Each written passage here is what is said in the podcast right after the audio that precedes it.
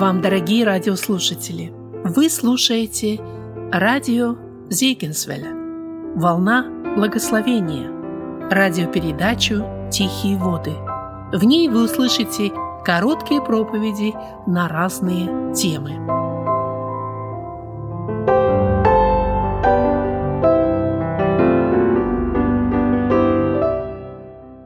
Приветствую вас, братья и сестры.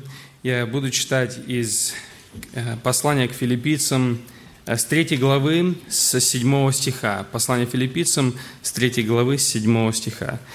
«Но что для меня было преимуществом, то ради Христа я почел читою, да и все почитаю читою ради превосходства познания Христа Иисуса, Господа моего. Для Него я от всего отказался, и все почитаю за ссор, чтобы приобрести Христа» и найти с нем не со своей праведностью, которая от закона, но с тою, которая через веру во Христа, с праведностью от Бога по вере, чтобы познать Его и силу воскресения Его, и участие в страданиях Его, сообразуя смерти Его, чтобы достигнуть воскресения мертвых.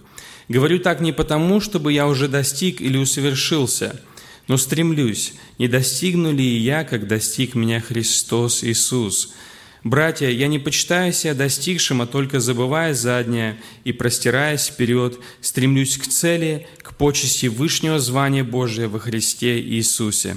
Аминь. Садитесь, пожалуйста. Мне интересно было задать сегодня вот вопрос, когда вы общаетесь с неверующими людьми, а, какие вопросы вы им задаете? Я задумался над этим вопросом, и анализируя некоторые разговоры, я заметил, что я часто задавал или задаю а, вопрос а, неверующему человеку вот такой. А, какая цель твоей жизни? Или по-английски, what is the purpose of your life? И разные ответы бывают. Некоторые и часто говорили мне, что это слишком глубокий вопрос – Нельзя просто так на бегу в даунтауне или где-то остановиться и осмыслить его правильно и дать правильный ответ. Некоторые с легкостью быстро выбрасывали ответ, который показывал на внутреннюю пустоту их жизни. Но со временем я стал задаваться сам этим вопросом и понял, что у меня самого не до конца э, был ответ. Итак, какая цель моей жизни? Какая цель вашей жизни? Вот если так в кругу верующих людей задать этот вопрос, то чаще всего мы услышим примерно такой ответ. А, моя цель а, в моей жизни – это чтобы через мою жизнь прославился Бог. А, я не буду спрашивать, что вы подняли руки, когда вы слышали вот такой подобный ответ, но, возможно, не раз вы сами слышали такой ответ, что моя цель – это чтобы в моей жизни прославился Господь. И, в принципе, хороший ответ. Я думаю, мы все бы согласились. А, но если бы это было подтверждено жизнью также. А часто такой ответ является очень красивой фразой, за которой люди прячутся от того, что этот вопрос в их жизни не осмыслен. И на этот вопрос поистине, может быть, никогда человек не давал ответа или не задумывался. Без цели в жизни а, человек становится пассивным, христианин становится пассивным, бесплодным и неустремленным. Христианин, потерявший из виду цель, становится теплым, и это отвратительно Богу. Мы живем во время, когда во многих охладевает любовь. И задается вопрос, почему? Да, умножается беззаконие. Да, есть много других причин, но мне кажется, что одна из важных и первых причин является то, что человек часто ставит цели для своей материальной жизни, цели для своей семьи, для приобретения какого-то богатства, что-то еще материальное. Но очень редко, когда человек ставит цели духовные. И достигая цели материальные, человек прилепляется к материальным ценностям. И не имея духовных целей – человек охладевает Богу. Была церковь, в которой сохранилась форма, сохранилось служение, были добрые дела, были проповеди, красивые, хорошие, а, но не сохранилась там первая любовь. Почему? Потому что человек потерял цель. Он перестал смотреть вечность, перестал смотреть на Господа Иисуса Христа. И сегодня мы имели возможность уникальную взять в руки чашу, взять в руки хлеб и вновь своим духовным взором посмотреть на Голгофу, возгреть ту любовь, которая, может, возможно, немного охладела, когда, пока мы вращались в этой суете каждодневной, ежедневной. Итак, я бы сегодня хотел поговорить о цели, о христианской цели, цели жизни. Мы вступили в Новый год, в 2018, и он, если Бог продлит жизнь, пройдет так же быстро, как и 2017. У меня была возможность говорить с одним человеком, который э, сказал мне о том, что с первых недель 2017 года этот человек пытался поставить цель, духовную цель. И он намеревался записать эту цель в блокноте и в конце года проверить себя, вот как я достиг с Божьей помощью этой цели. Ну, прошли недели, это желание было, потом это, а, об этом желании забыл, забыл этот человек. Прошли месяца, и только уже в конце декабря, перед Новым годом, человек вспоминает, что я так и не поставил духовных целей в моей жизни. Итак, цель жизни христианина – мы восторгаемся плодоносной жизнью апостола Павла и желаем хотя бы немного подражать ему. А, мы, нас удивляет а, то, насколько он был эффективен. Я брал класс по истории, я вот не помню, если в этом классе или в другом, но даже неверующие люди утверждают, что этот человек был очень продуктивный в своей жизни. Э, многие неверующие говорят о том, что вот христианство, распространение этой веры именно эм, за счет труда апостола Павла. Но мы понимаем, что это Дух Святой его вел, это Господь его сопровождал и давал ему силу. Но он сделал много за короткий срок своей жизни. И задается вопрос, почему именно апостол Павел так отличился от всех других, даже апостолов? Почему он так отличился от всех других в истории церкви? Были ему подобные, нельзя от этого отнять, но он, он отличился – и ответ, я думаю, на этот вопрос мы находим в этом тексте, который мы с вами прочитали. Апостол Павел поставил перед собой цель, которую он достигал всю свою жизнь. Он не снимал взора своего с этой цели. И потому он смог сделать много для Господа.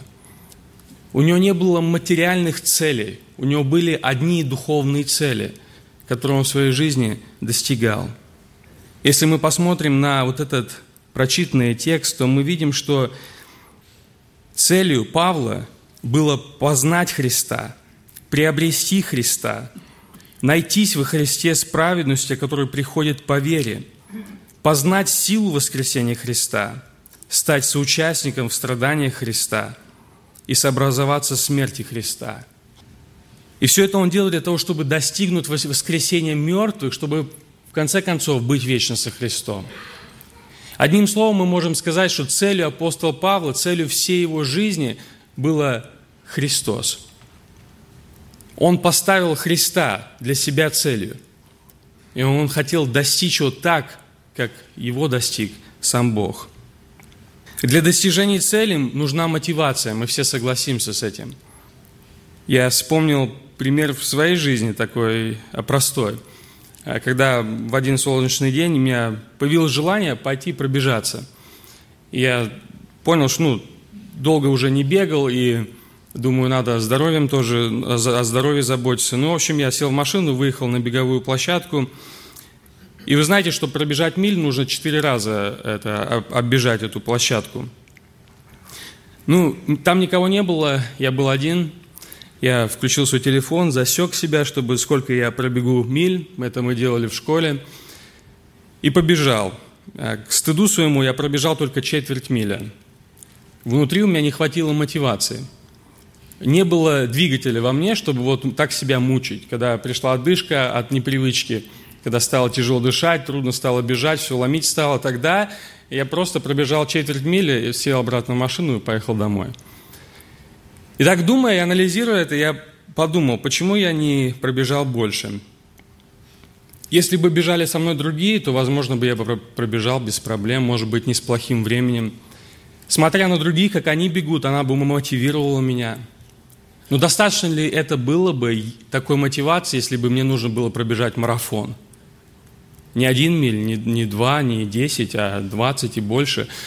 Достаточно ли было этой мотивации, что со мной бегут другие люди? Не было бы это достаточно. Тогда, когда человек уже чувствует, что он умирает от того, что он так долго бежит, тут должно что-то внутри двигать им, чтобы бежать до цели – и многие падают, и многие попадают к госпиталям, некоторые умирают даже, потому что они всеми силами стараются достичь цели. К сожалению, в духовной жизни что-то подобное происходит. А люди бегут, вот бегут со всеми, пока все бегут, и они бегут. Но они так, так кажется. Пока в церкви, пока в семье стараются как-то подтягиваться – но стоит, может быть, этому молодому человеку или девушке, студенту уехать в другой город, а, быть вдалеке от церкви, вдалеке от семьи, и тогда проявляется то, что этот человек по-настоящему только стоял, он никогда не бежал. У него не было внутреннего двигателя.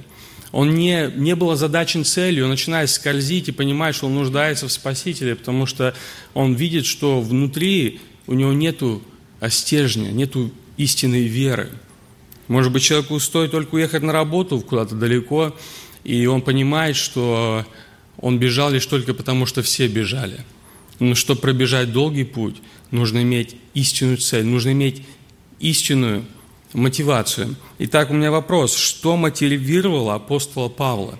И мы находим в этом тексте ответ. Павла мотивировало то, что его недостойного достиг Христос.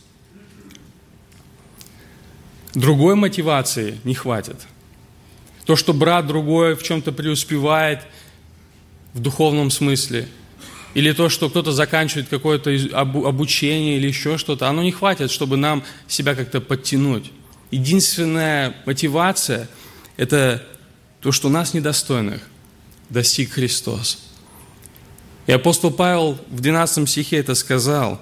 Он говорит, стремлюсь, не достигну ли я, как достиг меня Христос Иисус. Он понимал всю глубину любви Иисуса. Когда он гнал церковь, когда он влачил мужчин и женщин, садил в тюрьмы, одобрял убиение Стефана, Христос его любил. И до того он за него умер и пролил свою кровь на Голгофе – и потом он его встретил на дороге в Маус, и он спас его, и он извлек его из этого неправильного мышления. Он дал ему новую жизнь, и он понимал, что я недостоин. Даже однажды так выразился, сказал, что потом явился он мне как некоему извергу.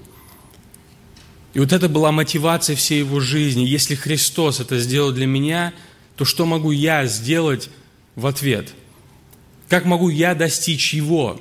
Что могу я сделать, что будет приятно Ему? Христос нам открыл одну важный, один очень важный момент, когда Он сказал в 20 главе Матфея, в 28 стихе, «Сын человеческий пришел не для того, чтобы Ему служили, но чтобы послужить и отдать душу свою для искупления многих». Христос сказал, что на сей час я и пришел. Он пришел, чтобы пострадать на Голгофе. Его цель была крест, чтобы наша цель была, было небо. Он никогда не снимал взора с креста, он туда шел, он для этого пришел, чтобы спасти нас. И он пришел не чтобы, послужи, не чтобы ему служили, хотя он Бог и достоин служения, но он пришел, чтобы послужить и отдать душу свою для нашего искупления, пролить свою кровь на Голгофе – если мы устаем на пути, мы не хотим дальше бежать, стоит нам поближе подойти к Христу. Стоит нам вновь взглянуть в глаза Христа. И тогда наше сердце наполнится силой, мотивацией идти дальше. Бежать дальше, стремиться дальше, преодолевая трудности жизни. Только созерцая душою Сына Божия на кресте, мы можем правильно определить цель нашей жизни – и получить силу для ее достижения. Это происходит у креста. Больше нигде такое не может произойти. Второй момент. Павла мотивировала награда. Мы видим, что он говорит, стремлюсь к цели, к почести вышнего звания Божия во Христе Иисусе. А в послании к Коринфянам в 9 главе смотрите, что он говорит с 24 стиха, я буду читать. «Не знаете ли, что бегущие на ресталище бегут все, но один получает награду? Так бегите, чтобы получить. Все подвижники воздерживаются от всего, те для получения венца тленного, а мы нетленного. И потому я бегу не так, как на неверное, Бьюсь не так, чтобы только бить в воздух, но усмиряю и порабощаю тело мое, дабы, проповедуя другим, самому не остаться недостойным. Коринфяне хорошо понимали, о чем говорит апостол Павел, потому что в их городе проходили эти соревнования. Они понимали, что стоит этим спортсменам эта награда – я не знаю, сколько это достоверно, но я читал такую информацию, что некоторые спортсмены выжигали себе селезенку для того, чтобы пробежать больше, чтобы она им не мешала. Вы знаете, когда мы бежим, у нас начинает болеть бок. Они делали все для того, чтобы э, как-то как выделиться, отличиться от других. И что сегодня люди предпринимают? Спортсмены э, на Олимпийских играх – принимают все силы, все старания, всю жизнь вкладывают, чтобы заработать медаль. У них есть цель. И когда на ресталище бегут спортсмены, то они не снимают взора с этой цели. Они не смотрят по бокам, они не думают ни о чем другом. У них единственная мысль, единственный настрой – прорвать первым своей грудью эту ленту. И апостол Павел имел эту цель. Но чтобы это сделать, нужно поработать. Нужно всего себя вложить. Апостол Павел стремился получить нетленный венец у престола Бога. Он стремился к почести вышнего звания Божьего во Христе Иисусе. Он стремился быть первым. Итак, чтобы достичь цель, нужно уничижить все то, что пытается занять первое место в нашей жизни – Нужно отказаться от всего этого и почитать все это за мусор. Если для меня много значит что-то или кто-то больше, чем Иисус Христос, это проявляется в том, во сколько, сколько я влажу время, сколько я влажу силы, то мне это нужно отложить в сторону. Мне нужно это в сердце почесть за ссор по сравнению со Христом. Апостол Павел это сделал. Наши достижения, наши преимущества, наши карьеры, возможно, что-либо. Ради Христа быть готовым всем пожертвовать. Говоря об этом, я переживаю, потому что апостол Павел сказал, дабы проповедовать другим, самому не остаться недостойным. Я хочу, чтобы вы это приняли как мое внутреннее переживание, как мое желание жить, подражать апостолу Павлу, но не как, может быть, какое-то а, поучение кому-то. Может быть, кто-то примет и найдет полезным эти рассуждения. Нужно всегда считать себя недостигшим, стремясь вперед. Чтобы достичь цели, нужно считать себя недостигшим. К сожалению, я встречаю людей, которые часто вспоминают свои молодые годы и говорят, вот так мы трудились для Бога. Вот так мы пели на евангелизациях, вот так мы неверующих людей приглашали в церковь, вот так мы проповедовали. Но неужели служение только для молодых, когда они неопытные и не имеют столько мудрости, сколько имеют уже пожилые? И неужели в Писании не написано, что они в старости сочные и плодовиты? Неужели этого нет в Библии? Нужно всегда считать себя недостигшим, стремясь вперед.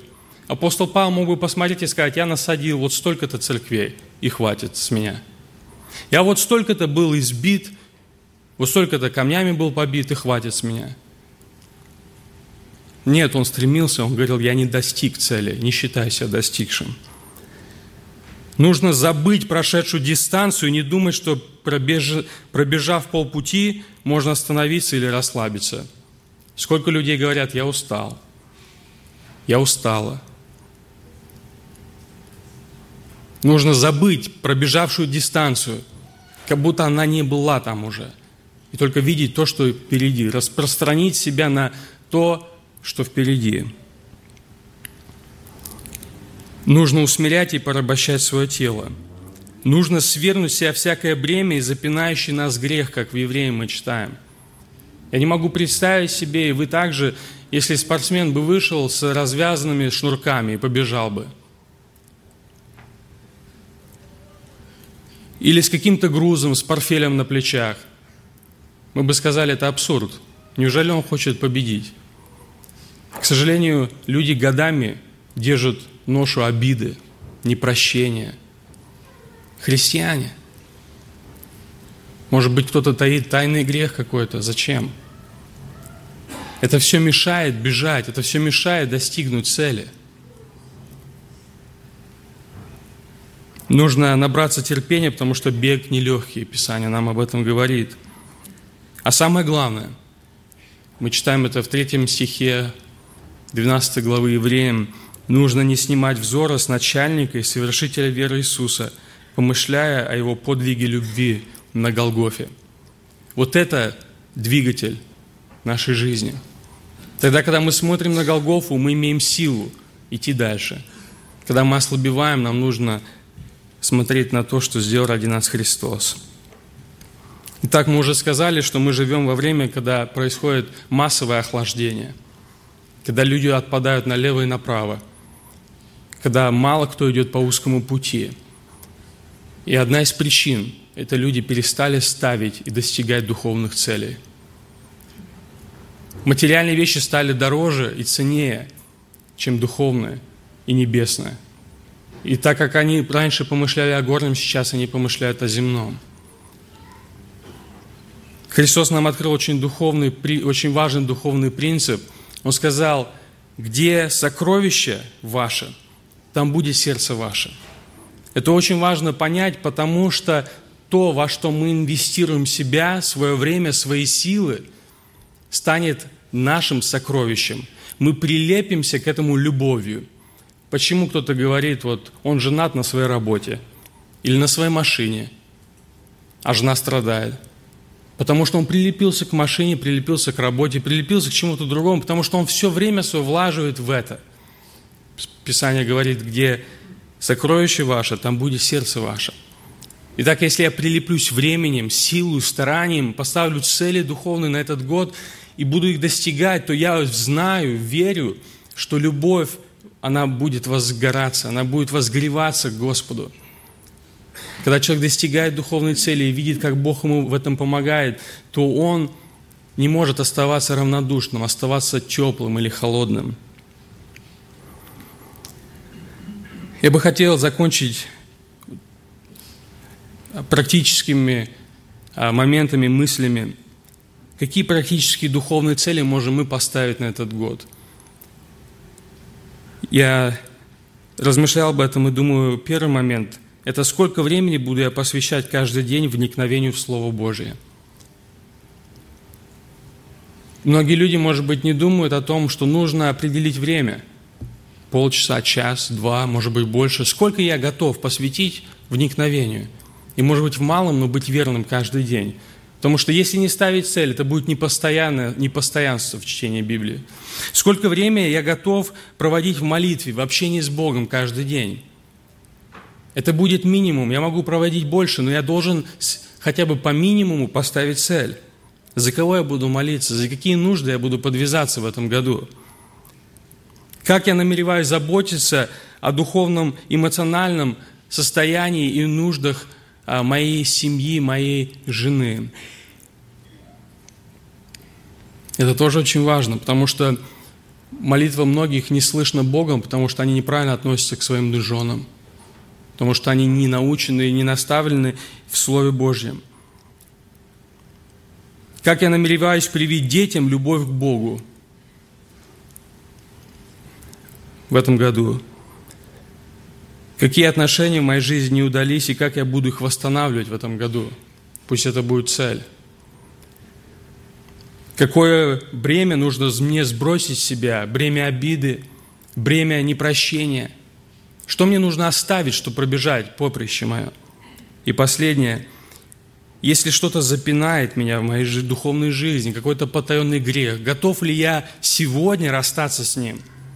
Эти, их, эти цели можно ставить, их множество. Но я бы просто пожелал, чтобы, придя домой, может быть, мы бы взяли ручку в руки, взяли листок бумаги, стали на колени, помолились, сказали, Господи, положи на мое сердце в этом году что-то достичь.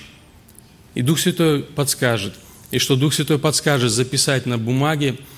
И потом в конце года, 2017, если Бог даст жизни, посмотреть на этот листок – и во время года молиться, Господи, дай мне силы, потому что они могут быть хорошие намерения, но без Его силы мы не способны достичь ничего.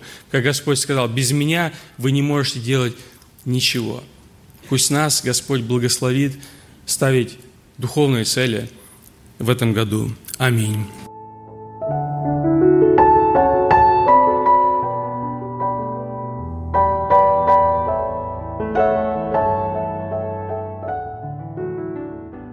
Вы слушали радиопередачу «Тихие воды».